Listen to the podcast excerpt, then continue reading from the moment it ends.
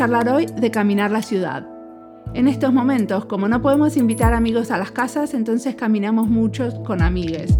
Camino también escuchando audiolibros y camino cuando escucho podcasts antes de publicarlos, cuando ya están editados y le falta la última escucha. Si una amiga vive cerca, que es que puedo ir caminando, y ese tiempo de restricciones nos acercamos más a los que viven cerca, porque es más fácil de encontrarnos. Puedo caminar todo el año, porque en invierno hay un momento donde aunque todo se pone súper resbaladizo, me pongo los zapatos con pinches y salgo a caminar.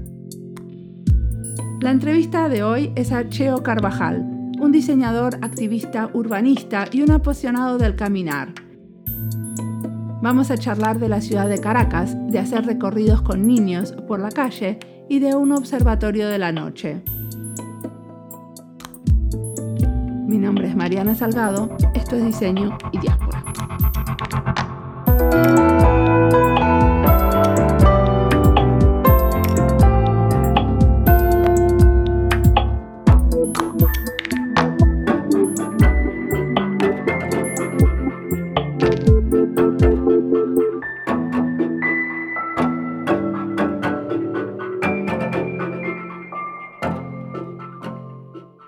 Yo soy José Carvajal, tengo 58 años, soy periodista. La gente no me conoce mucho como José Carvajal, sino como Cheo Carvajal, que es el nombre que me, bueno, que desde la calle obtuve de alguna manera. los José aquí les dicen Cheo.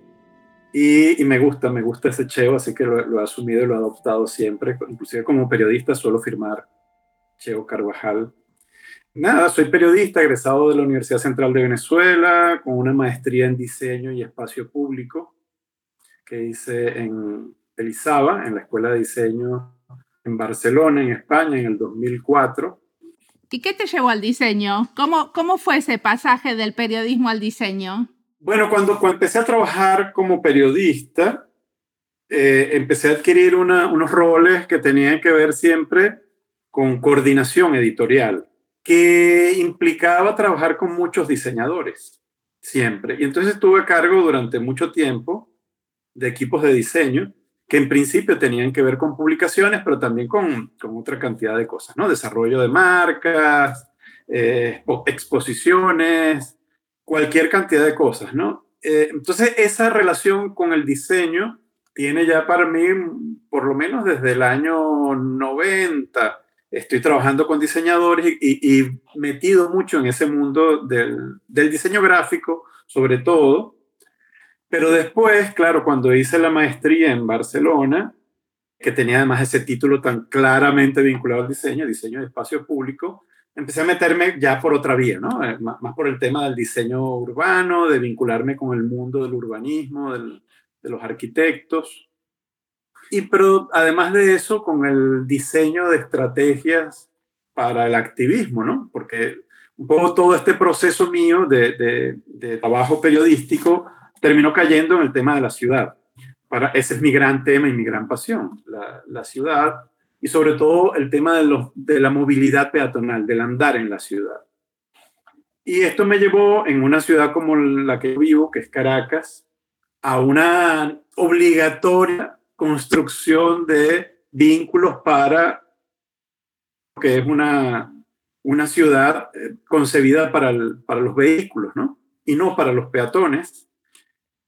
Y entonces, bueno, claro, eso me llevó inevitablemente al activismo. Yo en algún momento tuve una página que se publicaba en un diario nacional, se hacía, era una publicación semanal que salió durante casi siete años, se llamaba Caracas a pie lo hacía junto con otro amigo, Juancho Pinto.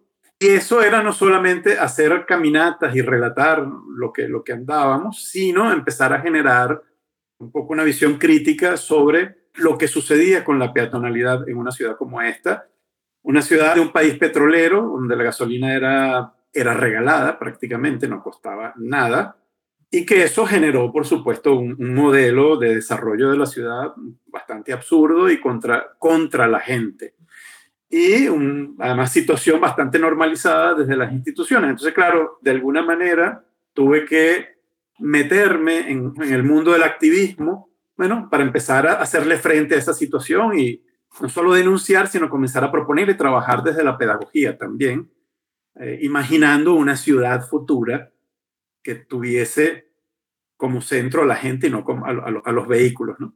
Pero en ese momento cuando vos empezaste, ¿era como una utopía o, o, había como mucha fricción y la gran mayoría estaban en contra? Bueno, utopía sigue siendo, por cierto.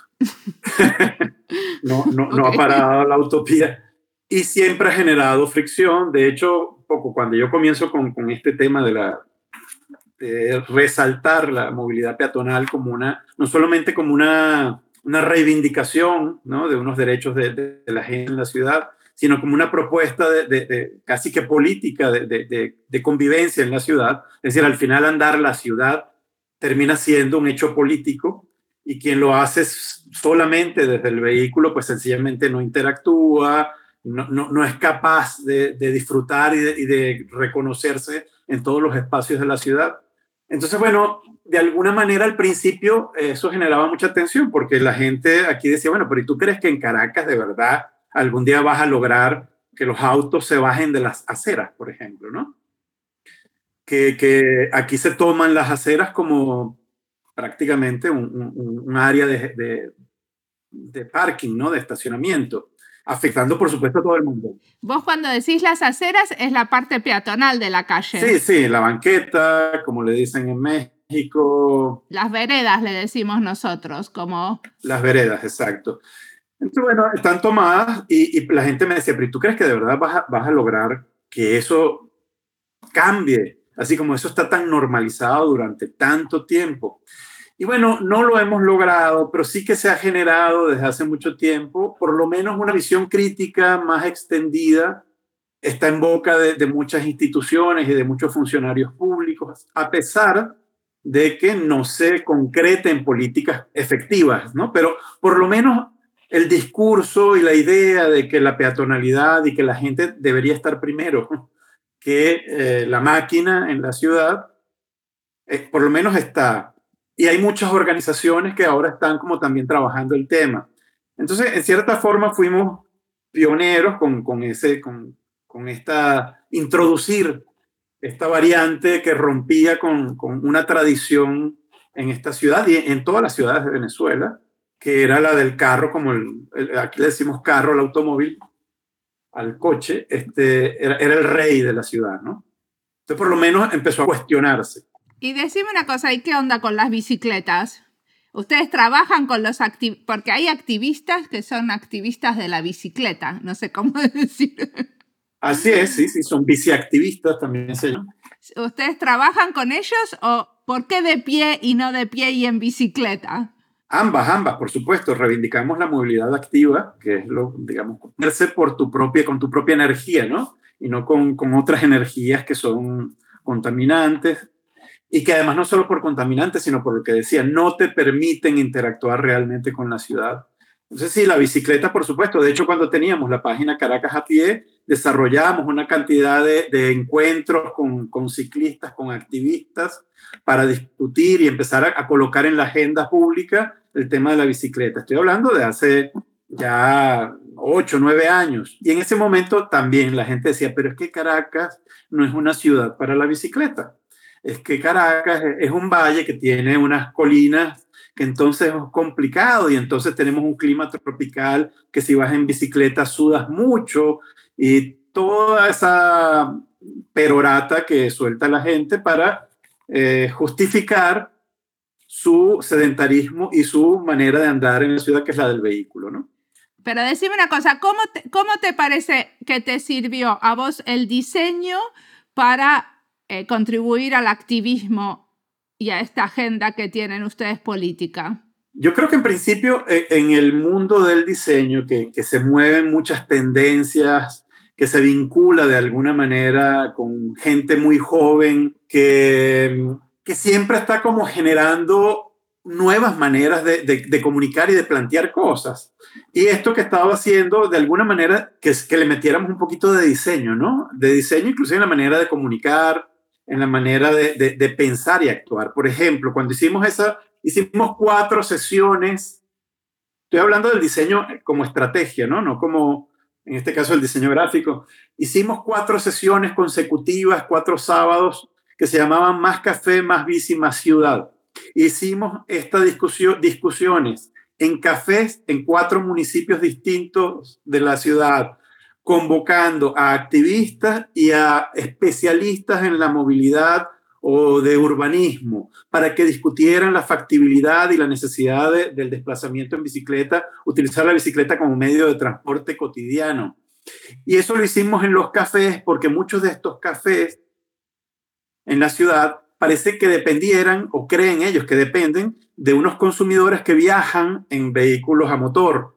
Entonces era como una jugada, una estrategia de combinar lo académico a, los, profesionales del diseño de la ciudad, a los activistas que estaban empujando por introducir la bicicleta como, como un elemento importante, como un nuevo actor de la ciudad, y a los comerciantes para que un poco entendieran que si ellos eh, comenzaban a cambiar ese paradigma de tener un espacio reservado para vehículos a motor y en vez de eso utilizar espacios para la bicicleta, podría ser una estrategia que combinara eh, elementos interesantes allí que generara, generar algún tipo de impacto.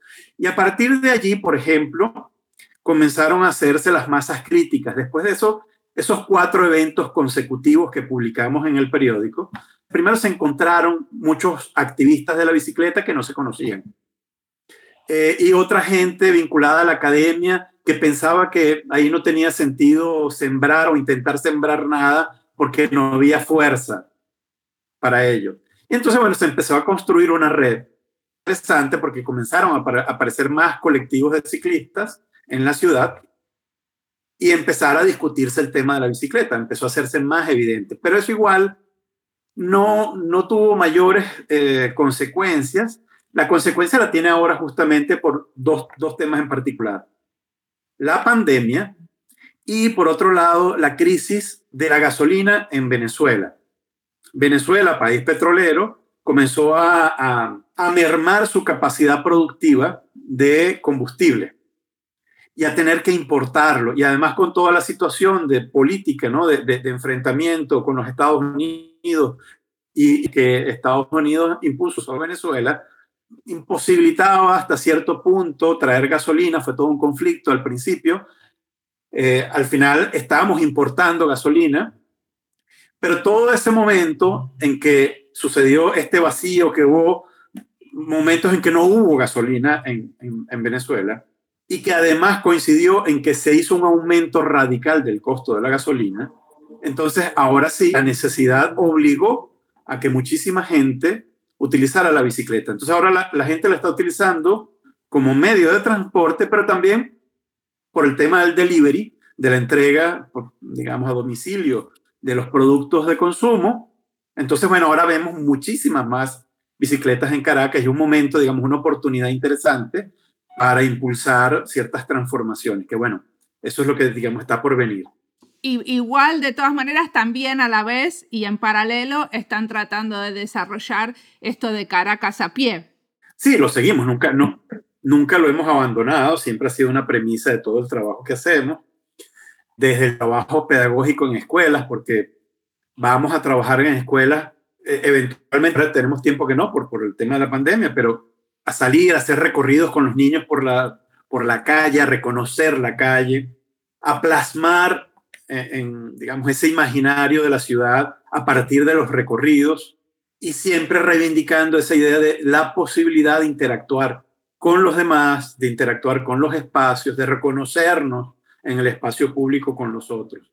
Eso no, no, no, no, no ha cesado nunca. Es un eje transversal de todo lo que hacemos, sobre todo en Ciudad Laboratorio, que es la asociación civil con la que vengo trabajando ya desde hace poco más de dos años. A ver, contame, ¿qué es esta asociación Ciudad Laboratorio? Bueno, Ciudad Laboratorio es el producto de ese proceso que te venía relatando, de conexiones con, con el mundo del activismo, pero también con la academia, con la gente que, que trabaja el tema del diseño de la ciudad. ¿Pero es una ONG o es eh, qué figura tiene? Sí, es una ONG, es una asociación civil sin fines de lucro que promover de, de, experimentación, de observación, por un lado, y de experimentación por otro, ¿no? Nosotros tenemos ahora desde hace, bueno, desde hace ya dos años tenemos un observatorio de la noche. Pero ¿en qué consiste ese observatorio de la noche? Bueno, en la noche de Caracas, cuán movida está, cuán activa está, pero a partir del movimiento de la gente, de los flujos peatonales, que los, que los observamos, que los medimos en espacios públicos, en plazas, alrededor de centros culturales, de centros comerciales, de, estaciones de metro. Es decir, un poco le tomamos el pulso a, a, cómo se está moviendo la ciudad en la noche, vinculado con otros aspectos, claro, temas de iluminación, temas de seguridad, temas de actividad comercial, de oferta, y eso lo hemos vinculado al final con estrategias para convocar a que las comunidades, digamos, en espacios muy específicos de la ciudad, retomen la noche como, como un territorio fundamental para la vida, para el encuentro, para, para la creatividad. Pero es así, yo tengo entendido que en Venezuela durante un tiempo la gente no podía salir a la noche porque estaba como muy, muy peligroso. Y que los, por ejemplo, los adolescentes no podían salir y los padres los iban a buscar en auto antes de las 7 de la, de la, de la noche porque estaba muy peligroso. O sea, como forma parte de recuperar para la ciudadanía la ciudad y que todos la puedan disfrutar, que estén en la calle. Claro, por supuesto, es un poco eso, pero con el tema de la, de la, violencia, sí, Caracas ha estado eh, marcada por, por, por ese, esa etiqueta de ser una ciudad violenta, una de las ciudades más violentas del mundo. En algún momento se hablaba de que teníamos una, la, la segunda tasa de homicidio más alta por cada 100.000 habitantes, pero eso e, era cierto, sí, pero al mismo tiempo se construyó toda una matriz para estimular el miedo a la ciudad, que nos hizo, creo que nos hizo mucho daño. ¿Por qué? ¿Quién gana ahí cuando se estimula el miedo a la ciudad? Creo que perdemos todos. Creo que es como más bien un proceso. Desde los medios, eh, lamentablemente muchas, muchas veces se tendía a ver, ahora eso ha cambiado un poco, a ver lo que está mal, ¿no? Lo, lo, lo que no sirve, lo que no funciona. Un poco la, la mirada crítica, por supuesto, que es fundamental para el periodismo, pero que lo que hace es como de alguna manera estimular la imagen negativa que se tiene de la ciudad.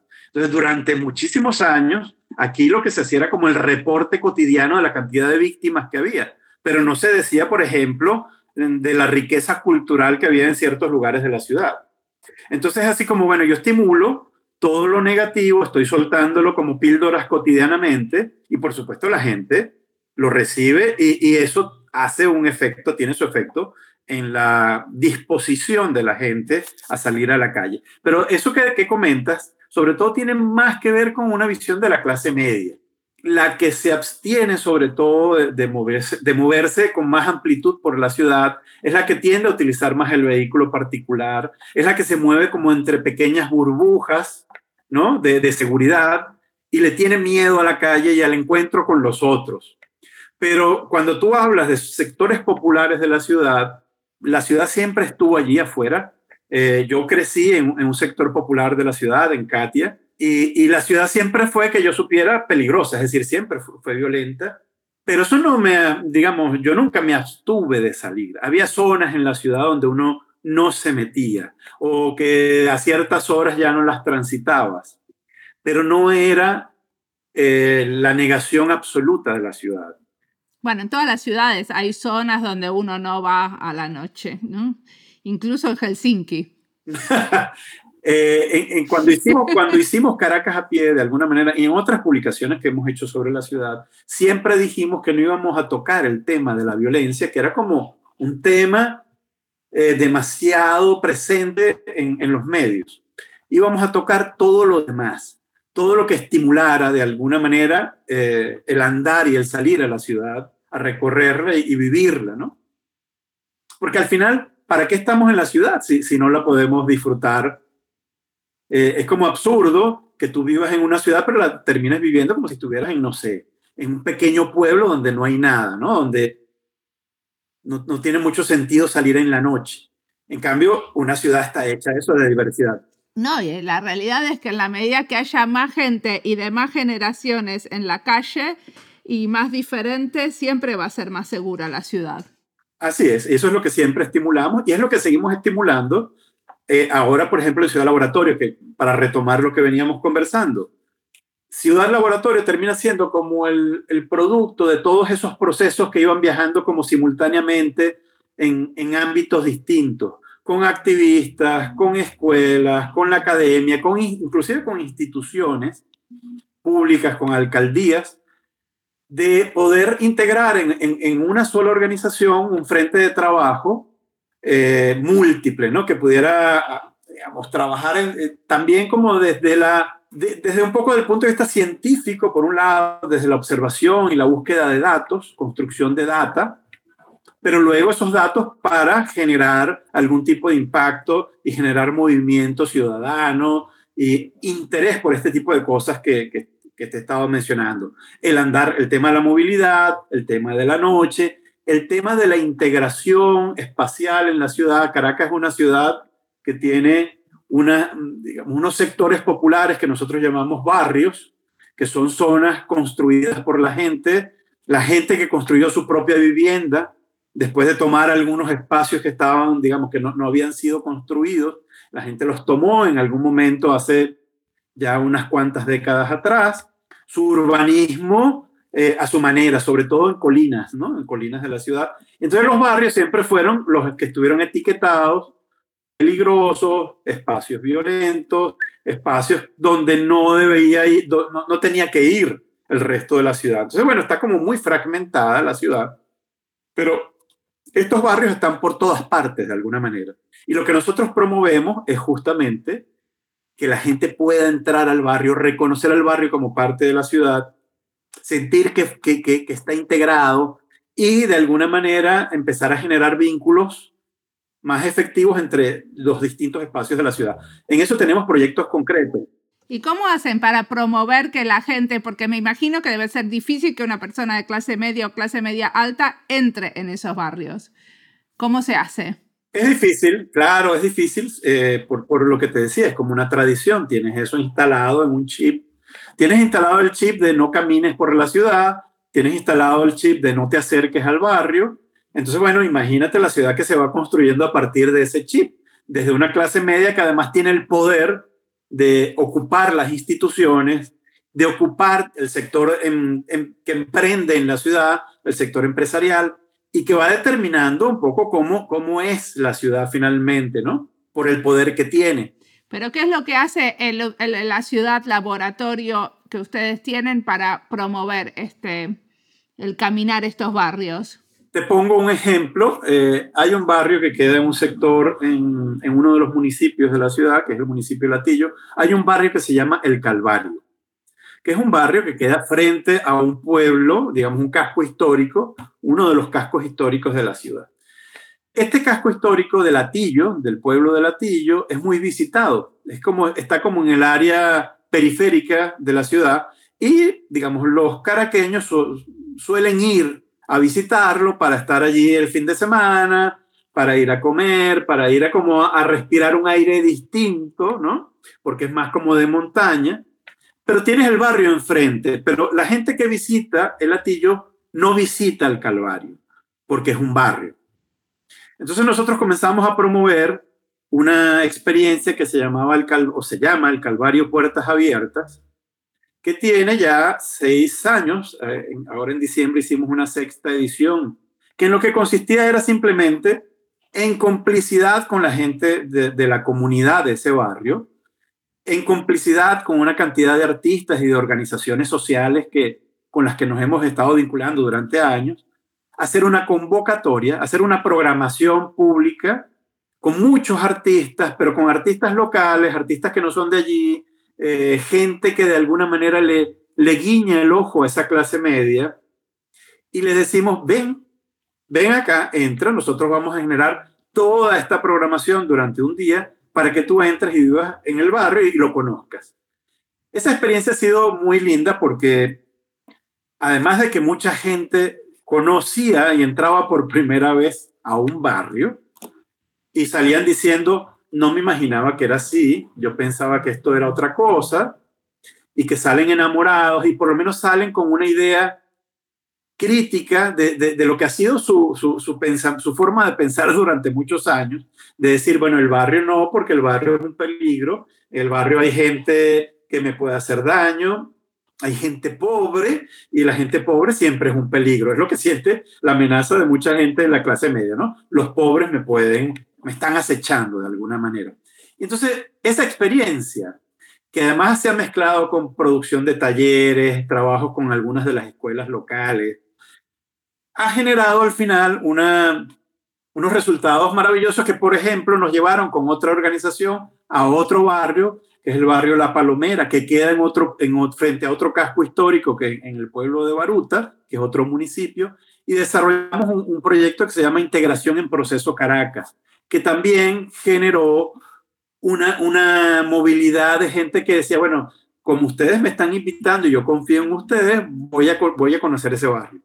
Y claro, cuando salen de ahí salen encantados al final. Y, entienden que los barrios tienen un, su propio encanto además.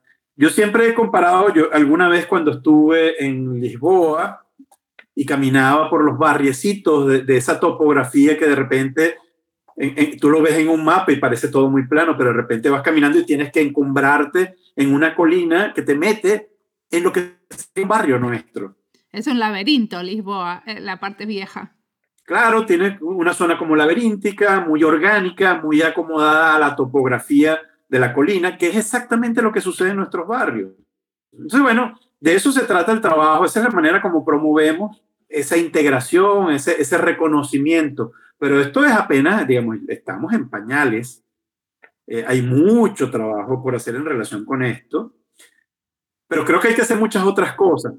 ¿Y de dónde sacan la financiación? Bueno, de, de, de aportes de, de, distinta gente, en realidad. Hemos hecho algunos proyectos que nos han generado recursos. Es decir, por ejemplo, hicimos un proyecto de, sobre la movilidad peatonal en un sector de la ciudad que es Petare, que no sé si los has escuchado, pero Petare, cuando se habla de Petare, es como si estuvieras hablando del barrio de la favela más grande de Latinoamérica, ¿no? Una cosa inmensa que, en realidad está constituida por muchos barrios, pequeños barrios, que están todos aglomerados en una, una serie de colinas al este de la ciudad. Y todos esos resumen en un espacio, digamos, donde termina la parte más eh, llana de la ciudad, del valle, termina en un sector que se llama la redoma de Petare. Entonces nos invitaron a hacer un estudio peatonal allí porque era una locura lo que allí sucede, porque desde allí se distribuyen a todos los barrios de Petare una cantidad exagerada de gente, ¿no? Sale del metro y, y, se distribuye hacia los barrios. Entonces, bueno, hicimos un proyecto, por ejemplo, para la, la alcaldía que tenía que ver con hacer un estudio de movilidad y bueno, eso nos genera recursos, pero también tenemos aportes de afuera, de gente que, que, nos, que va aportando el trabajo que hacemos. Y cuando hacen estos estudios que vos decías que miden la cantidad de gente en ciertos lugares, ¿Usan sensores o van ustedes y cuentan? ¿Cómo es la metodología? Vamos y contamos. Ahora en este momento estamos de hecho en la cuarta fase de ese estudio. Estamos en nueve plazas. Estamos haciendo registros los días viernes entre seis y media y ocho de la noche. Trabajamos con la idea de, de portales, los portales como una línea imaginaria en la que un observador se, se, coloca y va contando la gente que va pasando. Lo hacemos con contadores de estos manuales que utilizan en los teatros, ¿no? Y contamos hombres y mujeres porque nos interesa saber un poco desde la perspectiva de género qué está pasando en la noche en la ciudad, con, con cuántas mujeres se mueven, cuántos, cuántos hombres. Pero eso está acompañado además de un registro de luminarias, de, de identificar cuántas luminarias están activas, cuántas están funcionando, de cuántos policías, cuántos funcionarios de cuerpos policiales podemos contar en, recorridos dentro de esa plaza. Eh, contamos cuántos comercios están abiertos a las 7 de la noche.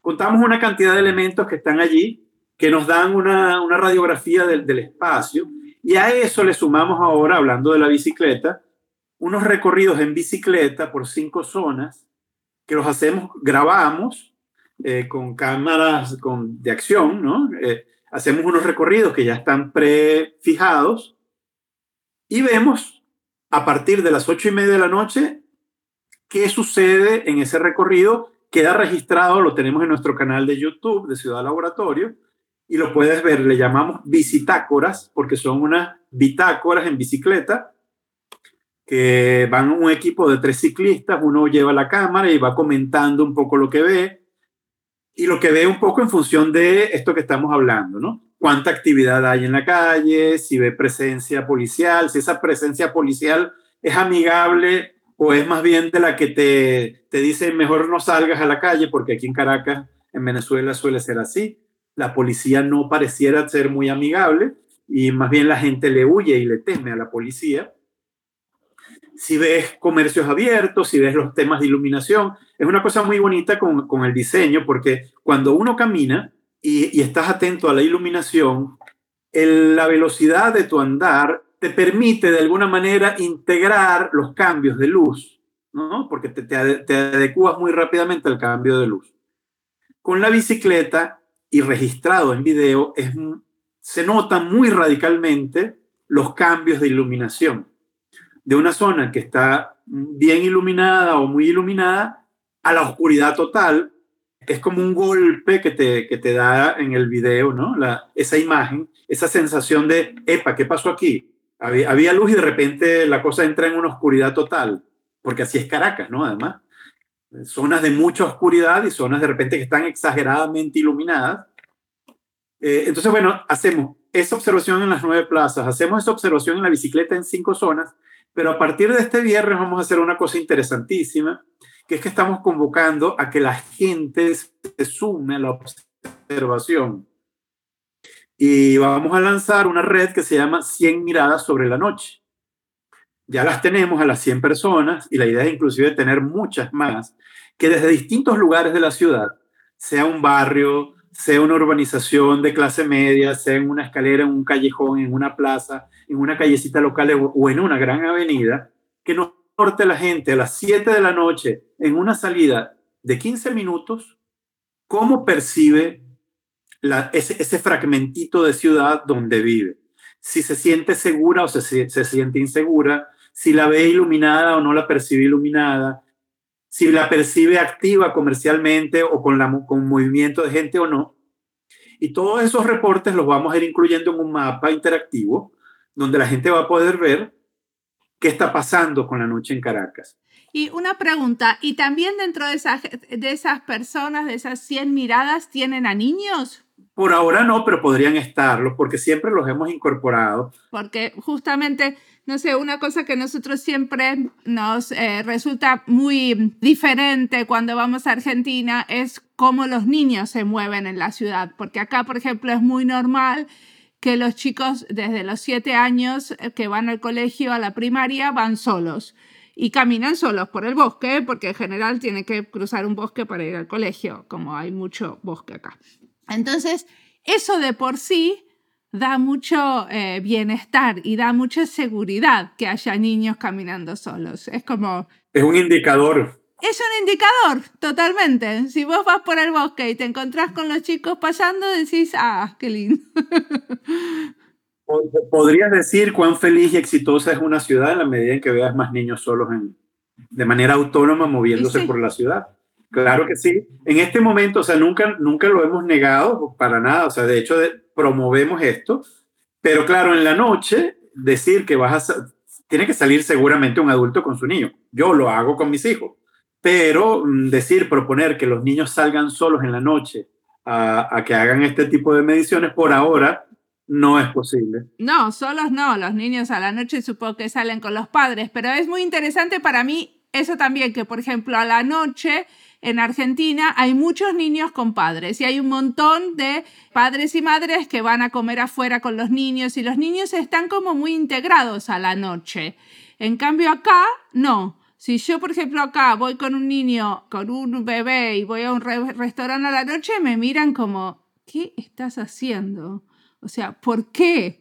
como, como, ¿cómo? ¿Por qué? Porque quise ir a un restaurante, o sea, lo normal, igual que vos. Estoy acá para comer en el restaurante y voy a la noche, pero no es normal, no ves a niños en los, en los colectivos y en los subtes, no los ves a la noche eh, con los padres tampoco. Sí, nosotros, eh, la, primera, en la primera fase del, del, Observatorio de la Noche, fuimos muy, muy ambiciosos. Luego empezamos a corregir y acotar un poco más lo que observábamos. Pero una de las cosas que observábamos era cuántos niños venían jugando en las plazas, por ejemplo, ¿no? Eh, y cuántos estaban con sus, con sus madres, con sus padres, porque nos parece importantísimo. De hecho, en todo este rol activista que hemos tenido, una de las actividades que hemos hecho y repetimos todos los años se llama Más Ciudad para los Niños. Y esta actividad consiste justamente en eso, en promover la caminata con los niños, que los niños identifiquen una cantidad. En, el caso nuestro, lo diseñamos de esta manera. Caminar desde una plaza o un parque hasta otra plaza y otro parque. Digamos que tienen unas condiciones que los niños estén y jueguen. Pero que el trayecto entre uno y otro puede ser muy hostil. Entonces, ¿qué queríamos, digamos, por qué lo diseñamos de esta manera? Queremos estimular en los niños la idea de que el disfrute, el goce de la ciudad es en el espacio público, en la calle, que, que, es algo de lo que no se pueden perder, porque además se construye una forma de socialización que nos permite después convivir mejor, ¿no? Eh, no, no no es tan bueno que un niño se mantenga aislado de la calle porque la visión que va a tener de la calle, del otro, de la sociedad va a ser muy distinta a, si tú conviviste en la calle con la gente, ¿no? Entonces promovemos la idea de que hay que salir al espacio público y disfrutar el espacio público. Pero también promovemos justamente con esa actividad a ser crítico con un espacio público brinda las condiciones necesarias, óptimas para que unos niños se muevan. Eh, entonces, claro, lo, lo, lo, lo, hacemos y siempre es muy rico la, la, experiencia con ellos. Y también lo hacemos, como te comentaba, con las escuelas. Salir con los niños de las escuelas a caminar es una cosa maravillosa. Por cierto, cuando uno lo baja con las escuelas en los sectores populares, no hay ninguna novedad para los niños esos niños van solos a la escuela, están acostumbrados a estar en la calle. En los sectores populares los niños juegan en la calle, entre otras cosas porque dentro de sus casas de repente no tienen suficiente espacio. Pero es porque afuera además es donde está el goce, están los compañeros, están los vecinos, los vecinos las vecinas, y salen y juegan en el espacio público, por muy pequeño que sea, en una escalera, en un pequeño callejón, juegan y se mueven de la misma manera cuando van a la escuela o cuando van a comprar queso o pan en la panadería. Los de clase media les cuesta un poquito más. Les cuesta salir a la calle. Les cuesta entenderse que saliendo y, te puedes reconocer y, hacer amigos inclusive en la, en la, calle. Una cosa como mal vista para algunos y que, y que lo, de alguna manera lo, lo, lo van prohibiendo y van encerrando a los niños en esas pequeñas burbujas. Entonces, bueno, promover esto en todo tipo de escuelas es fundamental. Promoverlo de manera con experiencias como la que te comentaba de Más Ciudad para los Niños, también genera unas reflexiones en los niños maravillosas y una, unas imágenes posteriores geniales. Con una artista plástico que se llama Natalia Critchley, trabajamos durante mucho tiempo en un proyecto que es justamente hacer, hacer unos grandes mapas con intervenciones de, niños. En, un caso se hizo en, en, unas escuelas en San Agustín del Sur, que hacíamos recorridos desde este barrio, un barrio que es maravilloso, que tiene una tradición cultural musical muy potente en Caracas. Salíamos con estos niños caminando o eh, en metrocable, atravesábamos un trozo de la ciudad para llegar al Museo de Arte Contemporáneo de Caracas que queda en realidad a 300 metros quizás del barrio, pero que en su mayoría ninguno había visitado, porque son dos realidades distintas. Y no, no digamos dos realidades distintas en términos urbanos. El museo en sí mismo también era una realidad distinta. Ese, ese espacio mm, del arte como cultivado, como para entendidos, termina siendo como que no convocar a, a, los niños. ¿no? Elitista. Absolutamente elitista. Entonces nosotros generamos un proyecto interesantísimo que era caminar con los niños, salir caminando del barrio, atravesar y llegar hasta el museo. Y en el museo hacíamos sobre unas láminas como de 8 metros por 5 metros, digamos, bastante grandes, donde estaba apenas boceteado el, el, croquis de lo, del espacio del barrio y del lugar donde estábamos, donde ellos desarrollaban, después de unas dinámicas corporales, desarrollaban un trabajo plástico, que se convertían como en un gran mapa, pero un mapa abierto, no un mapa, digamos, formal, sino abierto de, de, de percepciones, de sensaciones. Y delante de sus ojos, al finalizar esa sesión, elevábamos en la sala más espectacular de ese museo, que es una sala que tiene un enorme, elevábamos aquellos grandes trabajos, aquellos, aquellos lienzos gigantes, y que quedaban como parte de una exposición que estaba haciéndose en proceso. Cada vez que hacíamos una visita con una escuela, se producía uno de estos mapas y se iban sumando a esta exposición que llegamos a sumar, creo que como 30 mapas y se convirtió en una cosa maravillosa que, bueno, llamamos Oficina, Oficina de Turismo San Agustín del Sur. Y generó además una serie de encuentros y reflexiones. Lo que quiero decir con esto es que sí, que hay que diseñar a través del andar, sobre todo. Para nosotros el andar es como fundamental, como herramienta para, para, para todo lo que hacemos.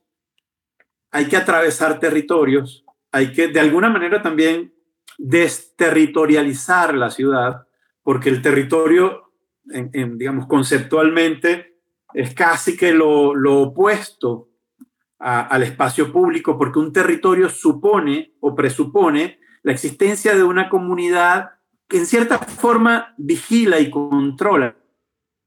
Y eso a veces hace que otros que habitan en otros territorios digan, yo no soy de allí, yo no puedo pasar por allí, yo no tengo nada que buscar allí.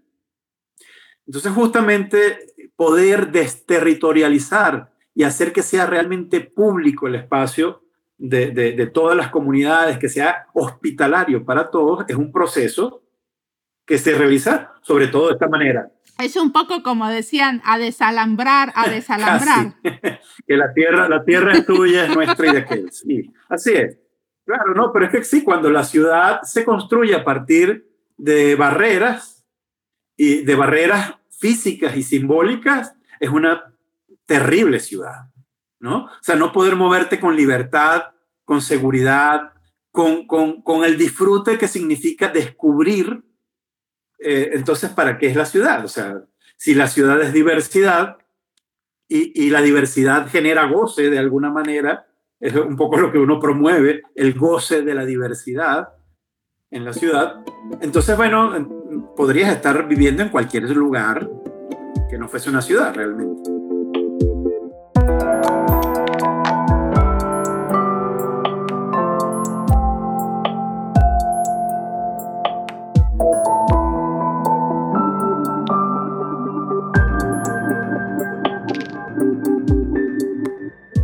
Sobre recorrer la ciudad con niñez hablamos en otros episodios anteriores.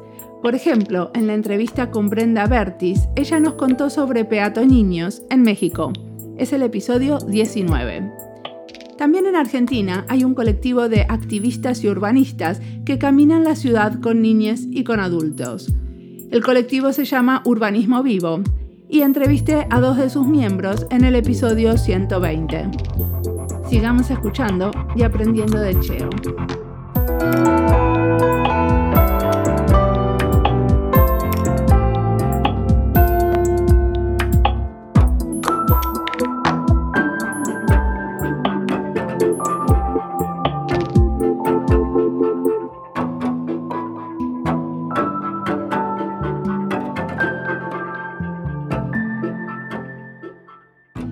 Una cosa, ¿tenés auto? Tengo auto, sí. Tengo auto, claro. y, trato de utilizarlo lo menos posible, claro. Estimulo en mis dos hijos, estimulamos mi esposa y yo, la idea de andar a pie desde muy pequeños. Pero es difícil en Caracas que siendo niños de clase media también, como lo son, que no, que no, que no están viviendo en un barrio popular, en un sector popular, sí en una zona bastante popular, en una, una zona se llama Colinas de Bellomonte, en la parte baja, que es un poco muy al, al, al modelo europeo de, de, vieja ciudad europea, ¿no? De, de, mucho comercio, mucha actividad mezclada, con, con gente muy diversa, que se muevan allí, pero que se extiendan mucho más allá en una ciudad donde el transporte público está fallando con, digamos, con creces, donde ser ciclista es, es bueno y uno lo promueve, pero que hay muy poco respeto al ciclista por ejemplo, es muy difícil que tú pienses que tú vas a lanzar a tus hijos a la calle y ya, sales con ellos y lo haces. Y tratas de moverte en bicicleta con ellos y lo haces. Pero convertir eso en un hábito cotidiano es el, digamos, es la meta, ¿no? Que, se puede, que puedan decir, no, pero es que para qué vamos a necesitar el, auto si, si podemos ir en bicicleta al parque o podemos ir caminando. Y lo hacemos con bastante frecuencia, pero lamentablemente todavía usamos el auto. Bueno, a mí me pasa, te voy a contar lo que me pasa a mí. Ahora vino la nieve y el problema es que no sé andar en bicicleta con la nieve y ya lo intenté y por momentos después la, la, nieve se congela. Nosotros no tenemos auto y mis hijos, por ejemplo, le ponen los, eh, y mi marido le ponen los pinches a la rueda y salen durante todo el año en bicicleta y el, el medio de locomoción es la, la bicicleta y sobre todo ahora en la pandemia donde tratamos de evitar el transporte público. Y para mí es un temón porque quisiera aprender, pero me cuesta muchísimo eh, andar en bicicleta cuando son, hay como canaletas y el hielo y está patinoso y está oscuro y, y, te juro que es como, es como bicicleta nivel 2, ¿entendés? Porque yo ando en bicicleta, voy al trabajo en bicicleta normalmente hasta que llega la nieve y el hielo. Y ahí se me, se me complica la vida. Ahí eh, todo, todo el activismo de la bicicleta, digo, ay, no, me da miedo. Y aparte ya me caí varias veces, entonces no, no me gusta nada. Tengo que tomar clases de cómo andar en bicicleta sobre la nieve y el hielo, porque es como me, trata, mi compañero me trata de, decir, bueno, pero te tenés que aflojar y, y, dejarte llevar en el riel, porque se generan como unos rieles de los otros bicicletistas que estuvieron antes de que se congele ese, ese pedazo. Son los que abren camino, claro, sí. Toda ciudad eh, entraña unos retos particulares, ¿no? Para, para la movilidad activa. Sí, pero yo creo que si vos lo aprendiste desde chiquito, eso, yo los veo a mis hijos, ¿entendés? Que, que van donde está patinoso, ellos patinan nomás y van, van felices patinando para abajo. Yo tengo un miedo como... Porque perdés, hay momentos que perdés el control de la bicicleta o, o perdés el control de los pies porque patinás. Bueno, y... hay, que, hay que asumir que, que, que la vida es un poco eso, perdemos el control de vez en cuando. Sí, ese sí, totalmente. De vez en cuando se pierde el control y, es una aventura y eso creo que está bien poder vivir esas aventuras. Claro, siempre hay unos límites, entiendo, ¿no? Y, eh, cuando uno está hablando, por ejemplo, de los niños, eh, el resguardo de, digamos, de, la vida es importante, ¿no? Hay cosas que aquí en Caracas es muy rudo. O sea, no, no, no, no, no es que te caes en la nieve y te golpeas y a lo mejor te fracturas, no sé pero aquí es que, bueno, que los conductores no respetan los rayados peatonales y, y los semáforos. Entonces, cruzar una calle siempre es un riesgo, ¿no? Entonces, bueno, hay, hay, hay como unos límites, pero uno trata de promover y, llevar a un punto de tensión. Hay una experiencia súper interesante que hicimos con una escuela, justamente con, con el marco del Calvario Puertas Abiertas que te mencionaba, esta experiencia eh, en el municipio de Latillo, hay una escuela que queda en el pueblo de Latillo, que, donde estudian niños del barrio, del Calvario. Cruzar la calle entre el barrio y el pueblo en una avenida que es una avenida que conduce a una urbanización de clase media que se llama La Lagunita Country Club. O sea, un barrio cerrado. No, no es, no es exactamente cerrado, pero sí es un, una urbanización de clase alta, ¿no? Con unas mansiones y con mucho espacio, pero que se mueve básicamente la gente en vehículos, ¿no? En vehículos a motor.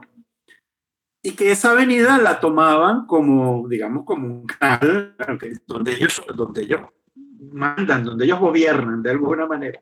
El cruce, para, para más problemas, tenía un brocal atravesado en el, en el rayado peatonal. Cuando cambiaba el semáforo, que a veces, la mayoría de las veces no respetaban los conductores, mucha gente quedaba haciendo equilibrio sobre el brocal. Es decir, montados en un, en un pequeño pedestal de unos 20 centímetros, haciendo equilibrio mientras de un lado te pasan unos autobuses y del otro unos, unas motos, y digamos, es como una locura, porque eso le pasaba a señoras mayores y a niños. Entonces, ¿qué hicimos? Hicimos un recorrido con esta escuela hasta el, hasta el lugar, hasta ese cruce peatonal. Les pedimos a los niños que observaran lo que ocurriera. Ellos vieron que, que bueno, que era una situación que estaba como normalizada, porque les parecía que, bueno, que era tantos años haciéndolo, pues es normal, pero explicándoles que no, que un rayado peatonal debe brindar seguridad a la gente, que debe ser respetado, que debe ser accesible para todos, no, no generar barreras. Entonces diseñamos con ellos, ellos propusieron una actividad maravillosa. Dijimos, vamos a hacer una acción pública para llamar la atención sobre este problema para que el alcalde eh, se dé cuenta que tiene que hacer un cambio aquí. Y en algún momento eh, una niña propuso yo quiero que hagamos, hagamos nosotros en lo que aquí llamamos policías acostados, que son reductores de velocidad. Es decir, una, ¿sabes? Una protuberancia que aparece en el asfalto que hace que el conductor se, se detenga, ¿no? Un reductor de velocidad, pero aquí... A nosotros le decimos loma de burro a eso. Ok, aquí le llamamos policías acostados. Y la niña dijo, bueno, nosotros nos hacemos, nos convertimos en policías acostados y nos atravesamos en la calle. Y, yo puse esa misma cara que estás poniendo tú en este momento. Yo, wow, mira, yo le dije, muy potente tu idea, porque además no, no, no se detiene en metáforas. Si el conductor no se detiene, te mata. Y eso es lo que, justamente el riesgo que no queremos que ocurra, ¿no? Que los conductores pongan en riesgo a la gente y la maten, la atropellen. Y, esa es una idea muy potente, pero creo que tu mamá no va, no va a querer que lo hagamos, ¿no? O vamos a tener que hacer un despliegue de tanta gente que frene el tráfico para hacerlo que no va a tener sentido. Entonces, bueno, entonces vamos a hacerlo, vamos a hacer los policías acostados con piedras y le ponemos cartones encima. Y lo bueno, eh, probablemente cuando pasen los primeros automóviles van a tumbar la, esa, esa loma de burro, ¿no? Y creo que se nos va a dañar muy rápido el, el, dispositivo que estamos generando. Y entonces la niña dijo, bueno, entonces atravesamos peluches, que no sé si le, le, llamen, ¿no? Que son estos muñecos muy peluditos. Sí, sí, sí, sí los peluches. atravesamos peluches. Y me pareció tan, tan, tan genial la idea, porque un peluche es un niño al final. Y bueno, dicho y hecho, o sea, recolectamos en la escuela, pedimos a todos que trajeran, trajeran la mayor cantidad de peluches posible, los atravesamos, no, los atravesamos en la vía, pero sí los montamos en el brocal este que, que, que, parecía, digamos, diseñado para, para, para, que la gente hiciera eh, eh, como si estuviera caminando sobre una cuerda floja. Los colocamos allí, ellos hicieron carteles, se atravesaban en el rayado cada vez que cambiaba la luz roja, y decían queremos que bajen la velocidad, queremos que nos respeten, etc. Esa actividad yo la documenté, por supuesto, fotográficamente, con algunos videos, y se la llevé al alcalde. Y el alcalde dijo, bueno, sí, hay que cambiar esto. Y bueno, era muy sencillo, era demoler, era crear unas rampas de lado y lado para que hacer accesible el paso, y ya, era algo muy sencillo, pero tuvimos que diseñarlo con los niños, los niños, y además hicieron esa propuesta tan, tan potente, que era así como llamaba la atención de todo el que pasaba por allí, ¿no? ¿Qué, qué son estos peluches? Bueno, son unos niños pidiendo respeto, que baje la velocidad y que esto cambie. Bueno, y se hizo. Está buenísimo. Decime una cosa, ¿y qué te imaginas haciendo en el futuro? Por ahora creo que me imagino haciendo exactamente lo mismo que estoy haciendo ahora. Pero me imagino también con espacios, aprovechando esta oportunidad que tenemos en, este, en esta extraña ventana que se abrió con la pandemia, a consolidar algunas transformaciones en algunos espacios e ir ganando pequeños territorios. Yo sé, yo me veo viviendo en Caracas, ¿no? Yo no me veo en la diáspora, Yo me veo viviendo aquí. de hecho, yo fui a formarme afuera para trabajar aquí esta visión de ciudad. Y me veo en una ciudad bastante más amable. Me veo en una ciudad con más jardines, con, con más parques, con más espacio para caminar, con, con menos velocidad con los vehículos. Y yo creo que todo eso lo vamos a lograr y, de alguna manera estamos creando unas condiciones para que eso ocurra. ¿En qué sentido? Bueno, organizándonos con la gente. Al final, viviendo donde vivimos, en un, en un país con, donde el autoritarismo es, es cruel y donde la batalla política es muy feroz y donde finalmente los ciudadanos, la gente termina un poco maltratada en muchos sentidos en su vida cotidiana, en la posibilidad de soñar cosas distintas, ¿no? Más allá de, sobrevivir, ¿no? De, de, depender de que te entreguen comida para poder seguir existiendo, porque sí, que eso no, no tiene ningún sentido. Yo me veo en una ciudad distinta y en un país distinto. Me veo trabajando con más escuelas. De hecho, ahora nosotros, eh, parte de Ciudad Laboratorio está vinculada con una escuela de diseño que se llama Prodiseño. Yo también soy profesor ahí. De hecho, bueno, se me olvidó decirte, vamos a cerrar un poco con eso. Eh, tenemos un diplomado de diseño e innovación social, donde además todas estas cosas que te estoy mencionando son como el, el, el, material, el combustible para que los estudiantes trabajen y desarrollen propuestas en la ciudad. Yo me veo en generando mucha más actividad pedagógica en escuelas, pero también con jóvenes, con, con jóvenes universitarios, con arquitectos, con urbanistas, para que tengan una visión de ciudad que sea más amable con la gente, que, que, sean ciudades para la gente y no para, no para, para, para, producir dinero solamente, no para que los vehículos sean los que ocupen todo el espacio. Y contame un poquito, eh, no tenemos mucho más tiempo, pero quisiera que me cuentes qué es esto de Pro Diseño. ¿Es una, es una universidad? ¿Están dentro de una universidad estatal? ¿Cómo es? No, Prodiseño es una escuela de, de, diseño y de comunicación visual que tiene ya por lo menos, creo que tiene más de 30 años. Sí, ahorita no recuerdo exactamente la cantidad de años, que surgió de una, la la división de una escuela tradicional de diseño de aquí, que era la escuela Neumann, que fue como la primera escuela donde se formaron los primeros diseñadores importantes, ¿no? Y donde estaban como los, los artistas, diseñadores que, que dieron como un piso a la, a la comunicación visual importantísima. ¿Pero es una escuela estatal o privada? No, no, no, es privada, una, pero es una pequeña escuela que fue referencia durante muchos años aquí, pero que lamentablemente en este momento producto de la crisis económica, la diáspora, ha venido mermando y de hecho acaba de cerrar de alguna manera lo que era, tenían estudios de cuatro años de diseño, como una carrera universitaria, pero que cerraron porque no tenía suficientes, estu suficientes estudiantes como para cubrir toda la operación.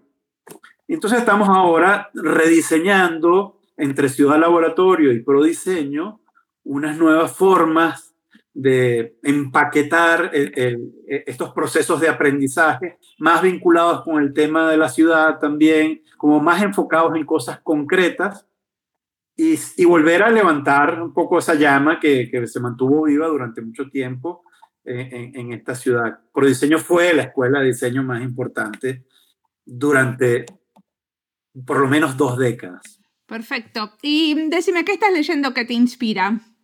Leyendo, mirando, escuchando? Ahora empecé a leer un libro que se llama Migraciones, editorial Ecaré, que es una editorial que aquí donde tenemos la sede de Ciudad Laboratorio, tenemos vínculos, aquí funciona Ecaré, es una editorial para niños, por cierto, de libros para, para niños y jóvenes. Bueno, por ejemplo, tiene un libro que se llama La calle es libre, digamos, tiene, hay unos vínculos importantísimos con la gente de Ecaré y este libro Migración es un libro para jóvenes, para explicarle qué significa eso de migrar, qué, qué, qué, qué, es ese fenómeno de las migraciones, las barreras que tiene, los problemas, lo que supone, a lo que invita de alguna manera la idea de que existe otro mundo y existen otras ciudades que son apetecibles también, que de alguna manera tenemos libertad de ir, pero que por muchos momentos las migraciones no son simplemente porque te apetece, sino porque estás obligado. Es un libro que explica todo este fenómeno, pero para jóvenes. Y lo escribió un amigo junto con otro, otro antropólogo que se llama Alejandro Rey. En este momento no me acuerdo el nombre del otro antropólogo. Lo acaban de publicar y estoy, eh, lo estoy leyendo. Eso, eso me, me inspira, claro que sí. Perfecto. Bueno, te agradezco muchísimo la entrevista.